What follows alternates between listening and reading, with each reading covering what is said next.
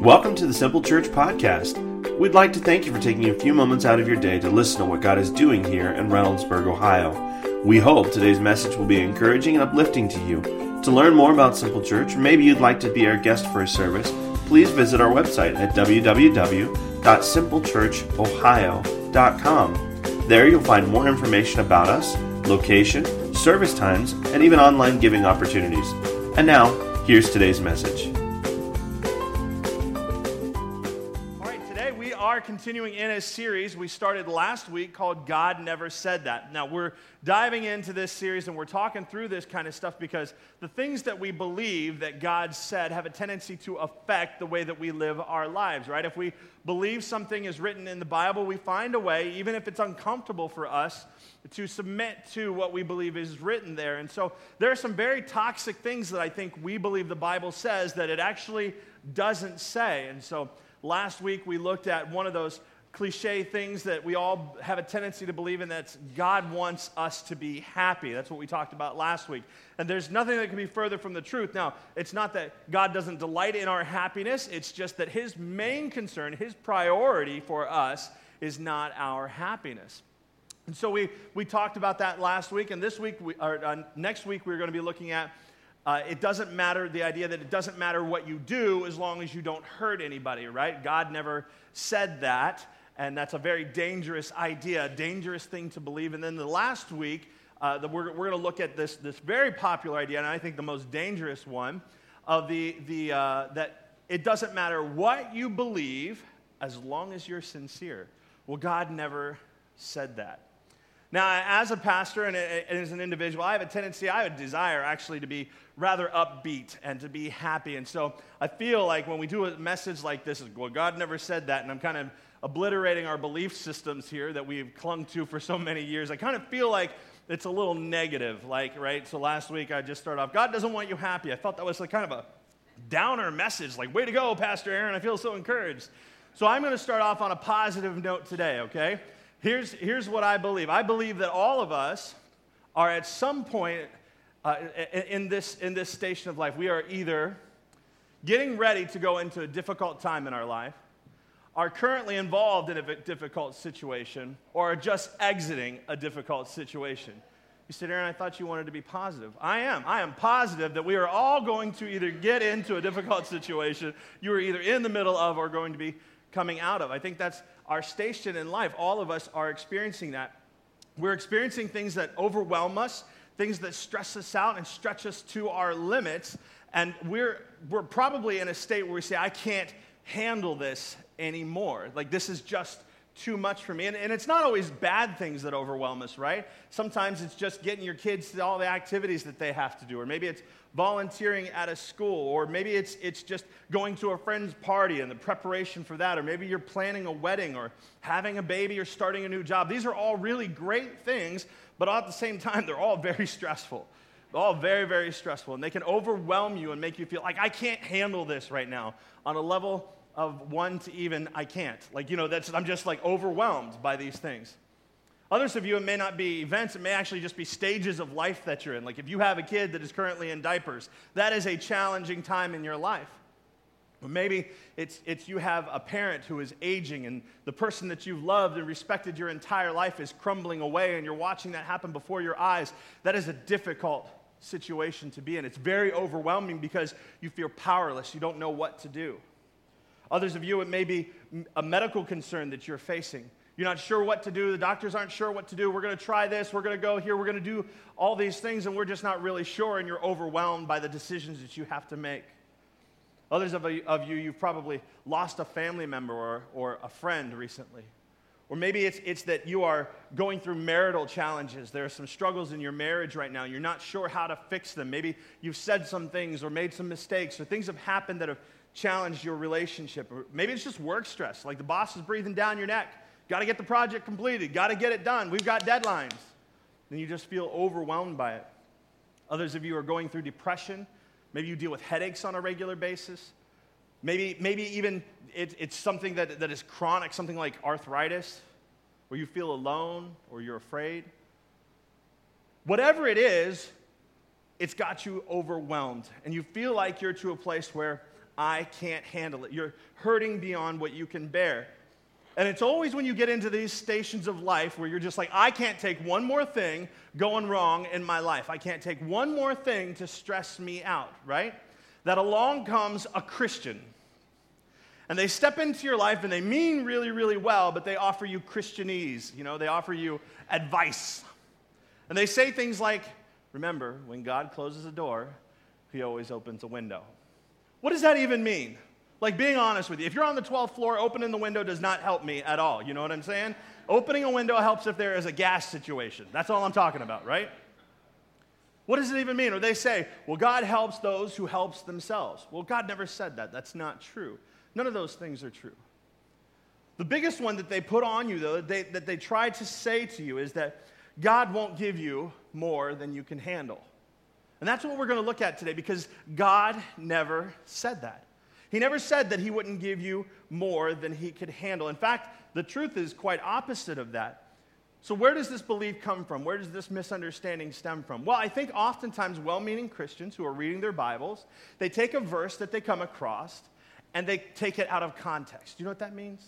Take it away from who the letter was written to, what the purpose and intent of that phrase was. And they said, Well, that sounds really nice. I'm going to take it out of context and I'm going to put it into my context and make it mean what I want to. Like that verse that says, I can do all things through Christ, right? Do you know what that verse was writing, what Paul was writing about? He was writing that about suffering and loss and pain. He's like, I can bear up underneath all these things. I can do all things through Christ. And yet we slap them on our faces and, hut, hut, here we go. Christ can help me do this too right? We're going to play football. Put it on our little band aids. Now, there's nothing wrong with, with leaning into him for your strength, but that's kind of, that takes that verse out of context and what it was written to and its purpose. And so this is exactly what's happened here, I think. I think there's a verse, there's a misunderstanding that's happened here. 1 Corinthians 10 13, it says, God is faithful. Now, I would love to just stop right there, do a little mic drop, and go, that's great. God is faithful. That's a good place to hang out, isn't it? I could just, I could just worship him all day long based on those verses because God is faithful. When I am not, God is faithful. It's a good place to be. But the verse continues on and it says, He will not let you be tempted beyond what you can bear. See, somebody has taken that verse and said, Well, He won't let me be tempted beyond what I can bear. He won't give you more than you can handle. Well, that's not true. See, the, the temptation is the temptation to what? To sin. If, you were, if God allowed you to be tempted beyond what you could handle regarding sin, then when you sin, you could just blame, well, I had too much. But God is faithful. He won't allow you to be tempted beyond what you can bear, what you can handle. The verse continues on and says, But when you are tempted, He will also provide a way out. So it's not that He won't give you more than you can handle, He won't give you more temptation than you can handle. And so we've kind of taken that verse out of context and applied it wrong. And what happens is we tell people when they're going through difficult things that God won't give you more than you can handle. And what that causes us to do is go, all right, that becomes part of our belief system, and then we begin to bear up underneath of that thing. And that thing can be the heaviest thing possible. And what does it do? It just breaks us, it just destroys us. Because we weren't actually meant to handle that thing on our own. We weren't actually meant to go through that because God wouldn't give you something you couldn't handle. You couldn't handle. Well, that's not true. God never said that. In fact, when we look through the Bible at some of the heroes of our faith, we look at, look, look at a guy like Gideon. The story of Gideon, he says, I am the, the, the weakest, my clan is the smallest. I've got no business being the guy that you are tapping to lead an army. Gideon felt overwhelmed by what God called him to do, his circumstances and his situation. Look at a guy like uh, um, Moses. Moses was overwhelmed by his leadership, the stuff that he had to do to lead these people because they were whining and complaining on a regular basis. He cried, I need help. I don't know what to do. Or even Esther. Esther was overwhelmed by the fact that a guy was getting ready to obliterate her people, wipe out the Jews from off the face of the earth, and she's overwhelmed because she doesn't know what to do. She doesn't know how to even get an audience with the king. Or even King David. King David is a guy who was a man after God's own heart, but he wasn't perfect by any means. His own sin caught up to him, and he felt overwhelmed by the mistakes from his past. And he writes, My guilt has overwhelmed me like a burden too heavy to bear. I'm exhausted and completely crushed. My groans come from an anguished heart. Look, David didn't feel like he had what it took to handle it. He didn't feel like, like he could bear up underneath of that. Even Jesus, Jesus, when faced with heading to the cross, wound up in the Garden of Gethsemane and was praying. And what was he praying? Hey, if there's any way you can let this cup pass, let's like let it go. Take it away from me. Let your will be done, but just know. He was stressing out by what he was sent here to the earth to accomplish. It was heavy. In fact, the verse says, Jesus began to be deeply distressed and troubled. And he says, My soul is overwhelmed with sorrow to the point of death. Jesus is stressed out about this so much that he's sweating drops of blood. God will allow you to have more than you can handle. And if you're here today and you're feeling overwhelmed with what you have to handle, I'd like to tell you why God would allow you to have more than you can handle in your life. Because there's got to be an answer, right? There's got to be a purpose and why He would give you too much. The first reason, there's two simple reasons why He would give you more. The first reason is because I believe He wants you to learn to depend on His presence. If you're taking notes, that's the first one. He wants you to learn to depend on His presence. Being perfectly honest with you, when things are going well in your life, what are you, you're high on the hog and everything's going great. You got the girl, you got the job, you got the money, you got everything going on. Are you really calling out and crying out to God? It's really easy to forget Him, right? It's really easy when things are going well to remember to pray or to read your Bible. It's very easy to disconnect from that because you don't need Him for anything. And I think, I think when we have, when things are going well, people tend to forget about God. But when things get rocky, dear Lord, do they call on him, right? You got a little kid riding a bike down the road and he's doing really well and he starts to take a tumble. What's the first thing out of your mouth? Oh, Jesus! Like, oh, God! You start screaming out. Even unbelievers do that. They call on God, right? I remember I had this job before, so I, I was, I was employed working in dentistry and, and I, I left that career to plant a church when I didn't have a job to go to. It's not really smart, but we were following the Holy Spirit. We did what He told us to do. And I left that job, and so I said, Lord, I need to have a job in the interim until we launch the church. And so I found a job here in Reynoldsburg and working for an IT company. And I never should have got that job. Like, really, this is totally a God thing. I didn't belong there. I wasn't really smart enough to be there, but somehow I passed the test and, and answered all their questions right. And I wound up with a group of guys that I love. They were really, really great, but they were all very, very prickly when they found out that I was going to pastor a church. And when I mean prickly, I mean like they, they were like, all right, you know, I don't want to, you're going to judge me, you're going to preach at me. Like, look, that's cool that you're doing that. We can respect that, but we don't want anything to do with that, right? And so I had a whole group of people who had either at some point in time had walked with Christ and turned away or had never known him because they met goofy Christians and didn't want anything to do with them, right? Or they were atheists and completely the idea of God was not anything that they were going to engage with. And so I had the challenge of loving on these guys. And I'd pray every day, like, God, how do I reach people that are so, like, just don't want anything to do with you? He told me, he said, you, he said just, just go around and pray for him. When you're there late at night and you're the only one in the office, just go, go to their cube, put your hand on their cube and pray for him. Nothing crazy, don't do any, don't touch any of their stuff. Just put your hand there and pray. And I prayed that they would encounter the love of God in very real ways. One guy in particular who was really prickly, who kind of pushed me away on a regular basis when it came to conversations about God. And I could tell that he was hurt and that he was broken, but he was adamant that he didn't want anything to do with it. When his grandfather passed away, guess who he called? He called me. Why? Because when trouble hits, even when you're, you're like, nope, don't want anything to do with it, nope, don't want anything to do with it, when your life takes a turn in a direction that you can't have any control over it and you're broken, what do you do? You turn, you turn to God. He said, I need you to pray for me. I need you to pray for my grandfather. I was thankful for that opportunity. But that's what happens when, when it, it, everything goes bad. And it's amazing how when life gets difficult, we reach out for God. And so I think God allows us oftentimes to experience things that we can't handle so that we learn to depend on his presence. Jonah's a guy in the Bible who was given a task to do.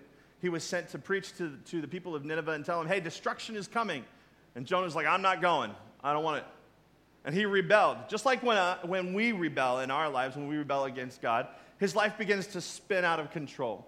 He winds up on a ship in the middle of the, of the, of the uh, sea and there's a, a, storm and they're losing everything on the ship. They're trying to figure out what's going on. And they cast lots and it lands on Jonah. They're like, dude, what's up? What, what do you know? And he's like, well, I'm in rebellion. If you just throw me over, then the waves will calm and everything will be just fine. So they said, okay, done. And they tossed Jonah over, and you know the story from there. From there, Jonah gets swallowed by a big fish, he gets swallowed by a whale. And it's in the middle of this that we pick up Jonah, what he says in, in uh, chapter 2, verse 2. He says, In my distress, I called out to the Lord. Look, he didn't say, In my success, when I was on the mountaintop, when everything was going really well. He says, In my distress, I called out to the Lord, and he answered me. When my life was ebbing away, I remembered you, Lord, and my prayer rose to you. Look, I don't know if you've ever been swallowed by a fish or had any appendage or finger ever in the mouth of an animal, but that is an oh God moment. You know what I'm saying? And this is Jonah fully immersed and swallowed by a whale, and he remembers God and he prays for him. I don't think I would have any difficulty remembering to call out to God in that moment. Do you? Honestly. So, in his distress, he calls out to God. And I think this is what happens to us. When life gets hard, we start looking around and taking inventory and going, Where is God? Where is He? Why is He allowing this to happen? Why is, why is this happening to me right now? If He's so good, why let it happen? Or because of what I'm going through, God must not be with me. And if He was so powerful, why isn't He changing my circumstances and my situation? This is what happens to us when things get bad. We start to say these things. But let me, let me challenge you and encourage you with this. Never let the presence of a storm in your life cause you to doubt the presence of God in your life. Never let the presence of a storm cause you to doubt the presence of God in your life. You cannot begin to believe that because of what you're going through, God is not with you. The wind will blow, the waves will crash in on you, but God will never leave you and He'll never forsake you. You can't let it cause you to doubt him. What you need to do is call on him in the middle of those waves. In Psalms 1 and 45, it says, The Lord is near to all who call on him, to all who call on him in truth. Some of you right now, you're in the middle of a storm. And the thing you haven't done is called on him. The thing you haven't done is reached out to him. And that's all you need to do. He is a moment away from you. He has never left you. He would never leave you. Why would God allow you to have more than you can handle? So you'd recognize who He is and how close He is to you in those times. Personally, I've experienced this in my own life. When I graduated high school, just after graduating high school, I'd walked with Christ my entire life.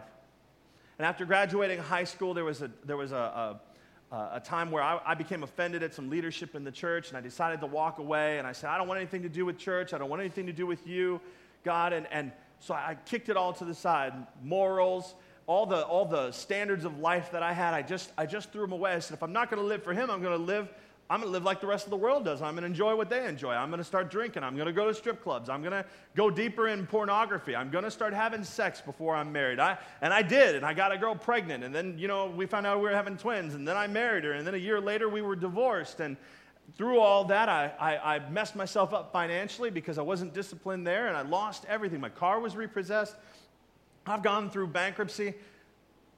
I've, I've, I've run the gamut. I've been in some bad places, and all because of the decisions that I made. I'm not here to blame anybody else. Those were all the decisions that I made.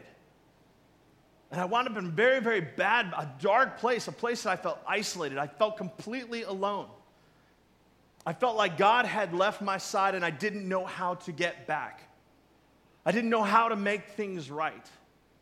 But it took just a moment. It took just a moment of turning to Him and all was forgiven.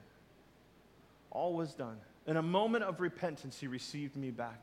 My heart was full of joy. Yes, everything was still pretty crappy, and I've spent many, many years rebuilding my life that I threw out the window. But God never left me. In fact, I would say that in that time, in that they call that the mountaintop or the valley experience, right? The mountaintop's when everything's going well, and the valley experience is when everything's going bad. And I would say that in that valley experience, when I felt really far, when I felt alone, when I felt the most broken, is when I felt Him and His presence the most in my life. That's when I knew His love. That's when I experienced it. And I wouldn't trade that for anything in the world because it shaped who I am today. No matter what I face, I know that He is not going to leave me. I have faced worse, and even if worse is still yet to come, I know that He won't leave me. I know that He'll never forsake me. He's been there with me. And I wouldn't trade those times in the valley with Jesus for a mountaintop experience without him. I, I just, I just wouldn't. And life is full of valley and mountaintop experiences. And someone here needs to hear this. You're in the middle of your valley experience. Things are, are pretty rough for you right now. But you need to call out to Him. You need to experience His presence in your life. You need to engage with that. The reason you're going through this may be to teach you to depend on His presence because He'll never leave you and He'll never forsake you. The second reason that He'll give you more than you can handle is so that you learn to experience His power. So that you experience His power. Look, we need His power in our lives, and too many of us were living this life alone. We were not intended to do this on our own. We were never intended to face all that we have to face by ourselves with our own strength. That's not what God intended for us. I remember uh, being a kid, man. I, I, had, I had an awesome time growing up uh, being a kid when we go on road trips. Because uh, we were at a time where there was no electronics. and some of you grew up in the same time period I did, or maybe even before I did, but we, we had a great time on our road trips. We didn't have electronics. We had them a little, little, a little few years later. We got the Game Boys, and I, I finally had one of those. But as a little kid, our, our, our fun time was riding in my dad's Chevy Citation hatchback, baby. You know what I'm talking about? Big old glass window. Laying in the back, there wasn't nothing there, no seatbelts either, just looking up at the sky and counting the trees as they go by. We played Gotcha Last in the silent game, who could be quietest the longest. We'd hit each other and draw on the seats and play tic tac toe. And baby, that's how we kept ourselves entertained on road trips. Parents nowadays, you guys have got it easy. Your kids have got an iPad, an iPhone, and a DVD player in the back of every seat. Every single seat has it, and there's even one up front, so that when you're driving, you can be watching the same thing that the kids watching, even though it's the same old Disney movie that they've watched over and over and over again, and you know all the lines to it. Now, there's nothing wrong with that, but that's what that's the world we live in now. Easily, easily entertained for road trips. Well, one such road trip, even as a parent, I, I've had it easy. my, my son and I, Trent, decided to go on a road trip, and he had one of those portable DVD players. He was just a little kid in one of those booster seats, so he probably probably six or five or six years old. And it was an overnight trip, and we were driving up the night before, and, uh, and I put on a movie for Trent. I think he was watching The Wiggles or something. Get ready to wiggle, beep and wiggle. Oh. Y'all, y'all didn't know about nothing about the Wiggles, huh? Anyway, so he's back there watching this stuff, and I'm driving. And he calls out, he's like, hey, dad, you know, he's just sitting right here, I can see him. He says, hey, dad, he said, I can't hold this DVD player anymore. And I said, yes, you can, boy, you'll be fine. Just hold, just hold it there. Another 20, 30 minutes goes by. Dad, I, I can't hold this DVD player anymore. Boy, you don't have to hold it, just let it sit on your lap. You want to keep watching that show? Yeah. Well, then you need to hold the DVD player. Well, you want me to do it? You want me to hold it while I'm driving? No, I got it. So he leaves it sit on his lap. Another 20 minutes, we were driving about three hours away. Another 20, 30 minutes go, Dad, this, I, I can't hold this anymore. Trent, you're going to hold that. You wanted it. You're going to keep it on your lap. You're not putting it down on the floor. You're not sitting it next to you. You're going to hold that. You asked for it, and that's what you're doing. You're going to hold it until we get there. You understand me? Yes, sir. We get there, and he didn't communicate what the issue was. He couldn't hold it anymore because the DVD player, the venting on it, wasn't working. In other words, it has a fan. That fan had somehow shut off, and the DVD player was hot. It was burning his little legs. Don't judge me. it was burning his little legs. He was sitting there, and it was hot. When I touched his legs after lifting the DVD player off, it was hot to the touch. Now, he's got no burn marks. He's fine today, at least I think. but my poor kid, I was like, oh my gosh, why didn't you tell me it was hot? I told you I couldn't hold it anymore, Dad. I'm like, I hugged him. I'm so sorry. I'll give you anything you want. I'm so sorry. We will go into the gift store and I'll buy you anything you want within reason. But I think, I think a lot of you are like my boy Trent. I think a lot of you are underneath a lot of stuff that you can't handle right now. It's burning you.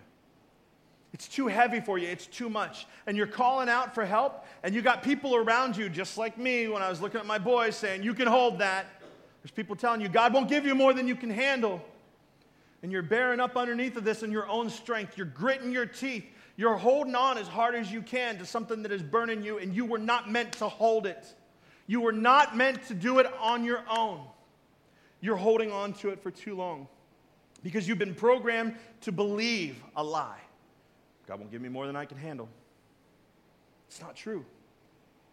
We need to depend on God's power in our lives. A perfect example of this in the Bible, there's a guy named the Apostle Paul. If you don't know who Paul is, Paul is a guy who was, who was converted to Christ. He was a, a very intelligent guy. He was high up in the Pharisees, which was a sect of the religious leaders of the day. He was well respected. He was persecuting the Christians, and he was converted to Christianity.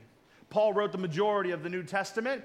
He also uh, evangelized or preached Jesus to all the non Jews, to the Gentiles. He has that reputation. This is Paul. And Paul, when we go to, into uh, 2 Corinthians 12, we see that Paul is praying to God because he's got a thorn in his flesh. Now, I, it's not an actual physical thorn that he can't pull out. It is something that is just bugging him. If you've ever had a thorn up underneath your skin, you know what I'm talking about. It just irritates you, right? It festers, it can get infected. It's just a, a, a pain. And the Bible says that Paul has this thorn that he prayed about three times. Now, it's not like, Dear Lord Jesus, remove this from my life. Thank you. Amen. And he prayed that three times. What it's referring to is that he spent three specific seasons in his life praying weeks of praying and asking God, take care of this, change this circumstance in my life. Whatever it was, we're not even sure what it was. Uh, theologians and scholars believe that it, was, that it was his eyesight because he really loved to read and he liked to educate himself. We believe that it was his eyesight that was failing him, but we don't know for sure. It doesn't really matter because a thorn in the flesh is a thorn in the flesh. And I would say that, that if anybody deserved to have this thorn removed all throughout the Bible, probably would have been Paul. It would have been Paul. If anybody deserved it, right? Because he had faith. Paul saw people healed. He believed God could do it. He probably deserved it. If anybody deserved it, this is Paul. And yet, God didn't change his circumstances. He left it intact. He left that thorn in his flesh. God could have delivered Paul. Some of you have your own thorns in your life. Maybe it's chronic headaches. I know I suffer from chronic headaches, and I hate that. And I've prayed often, Lord, please Take these away from me. I don't want to deal with these migraines anymore. They're crippling. I don't, I don't want to experience this. Or maybe you've got a child that is battling with cancer. It's crippling. So, others of you, you're fighting to get ahead on your bills. Just one month is all I want to be ahead. Just let me get ahead a little bit. Or maybe your marriage, or turn my kid back to you, God. We've all got a thorn in our side that we pray about, and God seems to not answer us. He seems to not hear us. Whatever it is, he leaves it intact. You know he can, but he doesn't, and you're confused why. Why would you give me more than I can handle? Well, God answers Paul when he's praying. He says, But he said to me, and this is Paul writing, he says, But he said to me, My grace is sufficient for you. My power, for my power, is made perfect in weakness. Paul realizes that when he's weak, God's strong. God says, I'm never going to leave you. I'm never going to forsake you. When you can't do it, guess what? I can. Lean into me. Trust me. Put your hope in me. Wait on me. I can handle this for you. You don't have to handle it, Paul. When you're weak, I'm strong. And look at Paul's crazy response to this. Now, let me tell you something. If you're not a Christ follower here today, none of this makes any sense to you because you're going to try to do this on your own minus God, but it doesn't work that way. It is only with God that when you are weak, then you are strong. Period. And Paul decides to, he gets excited about it and he says, Therefore, I will boast all the more gladly about my weaknesses. Why? So that Christ's power may rest on me. He gets excited.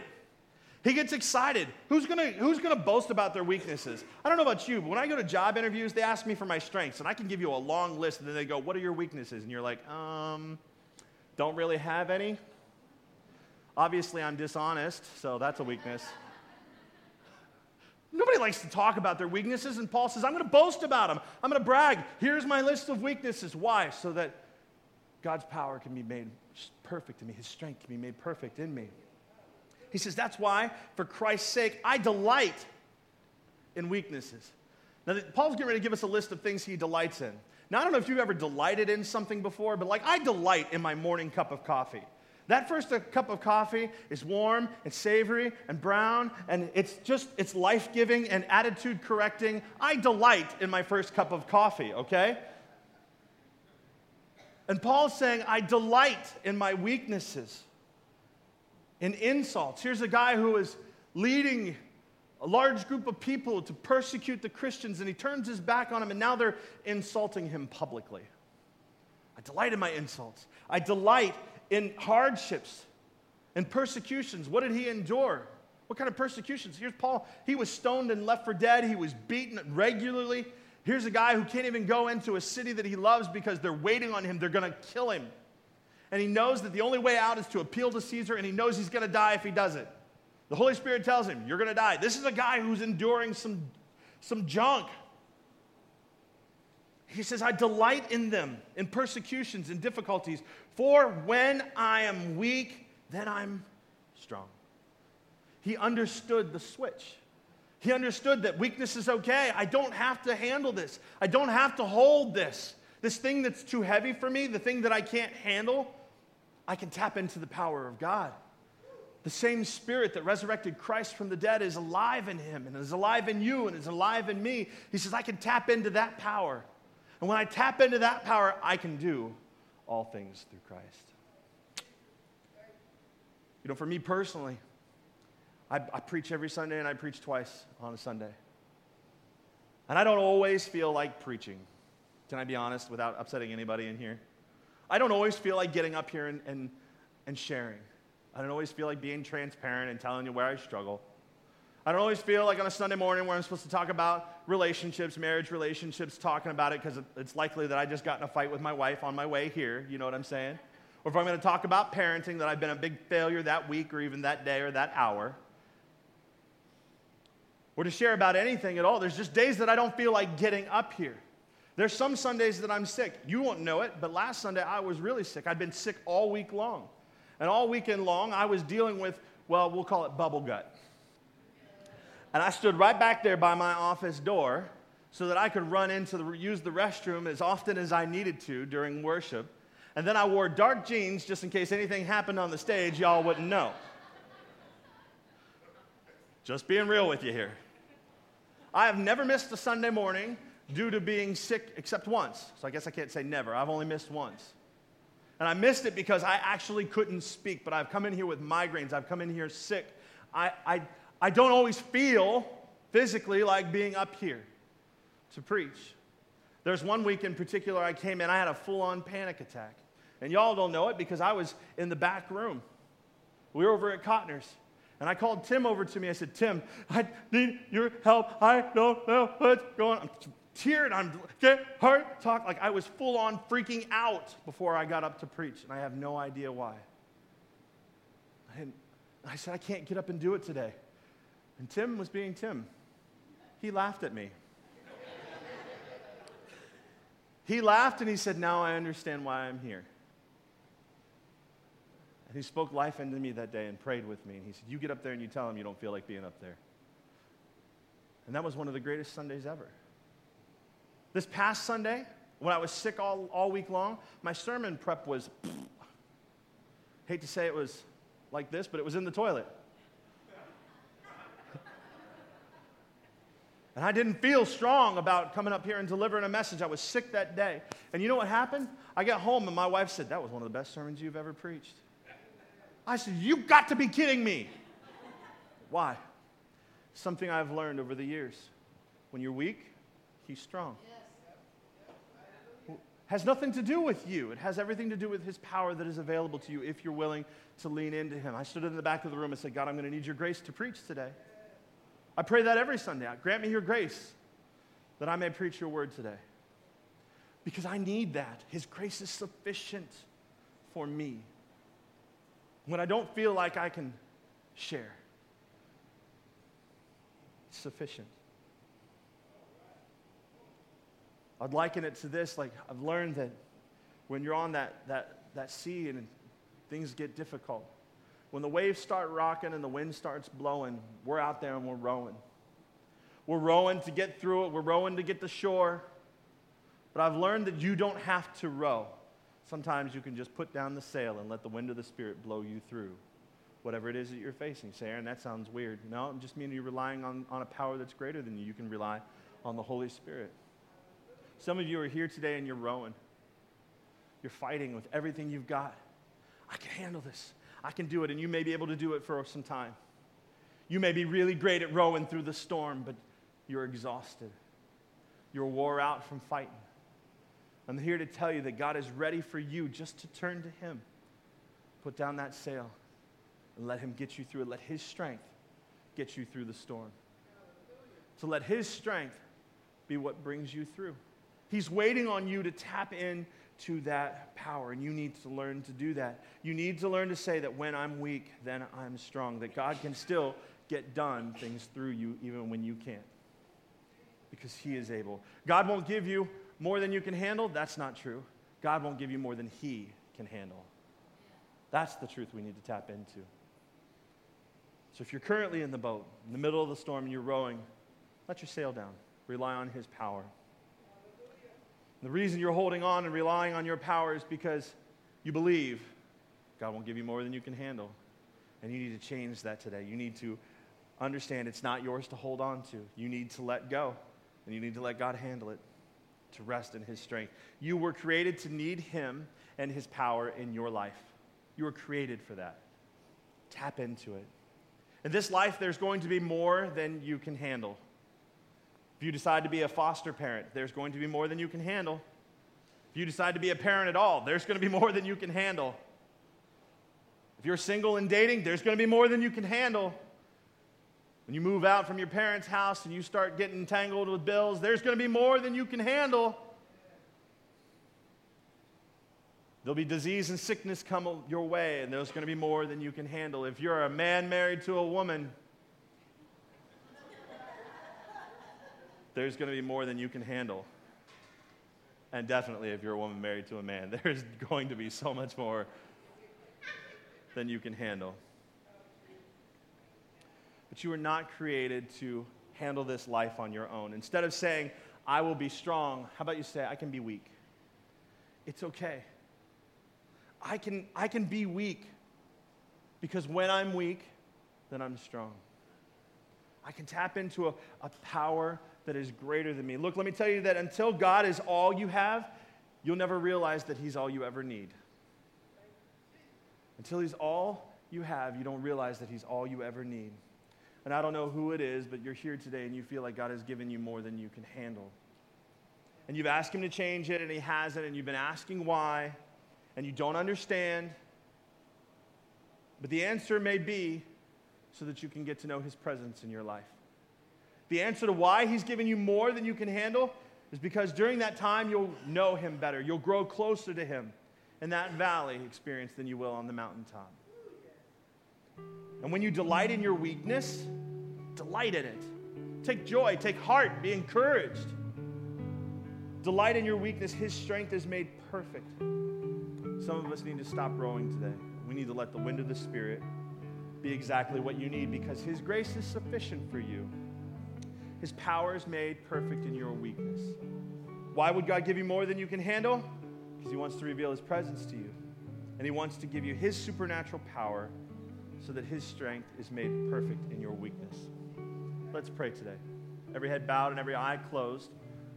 I want to speak to the people in this room, those of you who are maybe Maybe you were like me. I was far from God, and maybe today you're far from God. Either because you were close to Him at one point in time, or maybe you've never said, Jesus be Lord of my life. Wherever you're at, you're far from God. You're just like me, how I was. You feel like in your rebellion and your sin against God that it's too much. Especially if you'd walked with Him before, like me. You feel like I can't go back. I spit in His face. Feel like you can't make things right. You feel like you can't clean yourself up. Like you can't get free from your addictions. You can't take back the things that you've done or said against others and Him. But for me, it wasn't until I was in a state of being overwhelmed by my guilt and my mistakes that I realized I couldn't do it alone anymore. Maybe that's where you're at today. Maybe you realize I can't do this alone. anymore. For me, I turned to him and I said, Forgive me. I've walked far from you. I repented. I turned away from my way.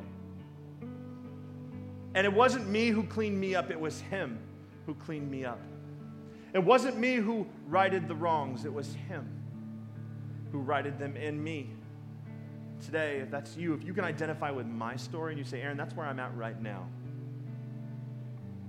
I'm broken, I'm lost, I'm addicted, I'm hurting. I'm under more, more than I can bear right now. If you would like to discover that He's waiting for you, wants to reveal Himself to you, wants to reveal His power to you, if you want to turn to Him right now, this is your moment. I'm going to pray a prayer. I'm going to lead you through it. And if you'd say, Aaron, I want to be included in that prayer, today I want to make Jesus Lord of my life. Every head is bowed, every eye is closed, nobody's looking around. I just want to know that you're here so that I can celebrate that with you. That you would say yes to Jesus in this moment. If that's you, would you put your hand up in the air and just say, That's me, Aaron? Count me out on that prayer. Thank you, thank you, thank you, thank you. Come on.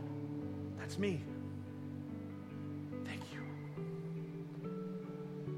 I'm going to pray a prayer, and all you need to do is mean it. You can pray it out loud or just say it in your heart, but, but you need to mean it. It's so simple.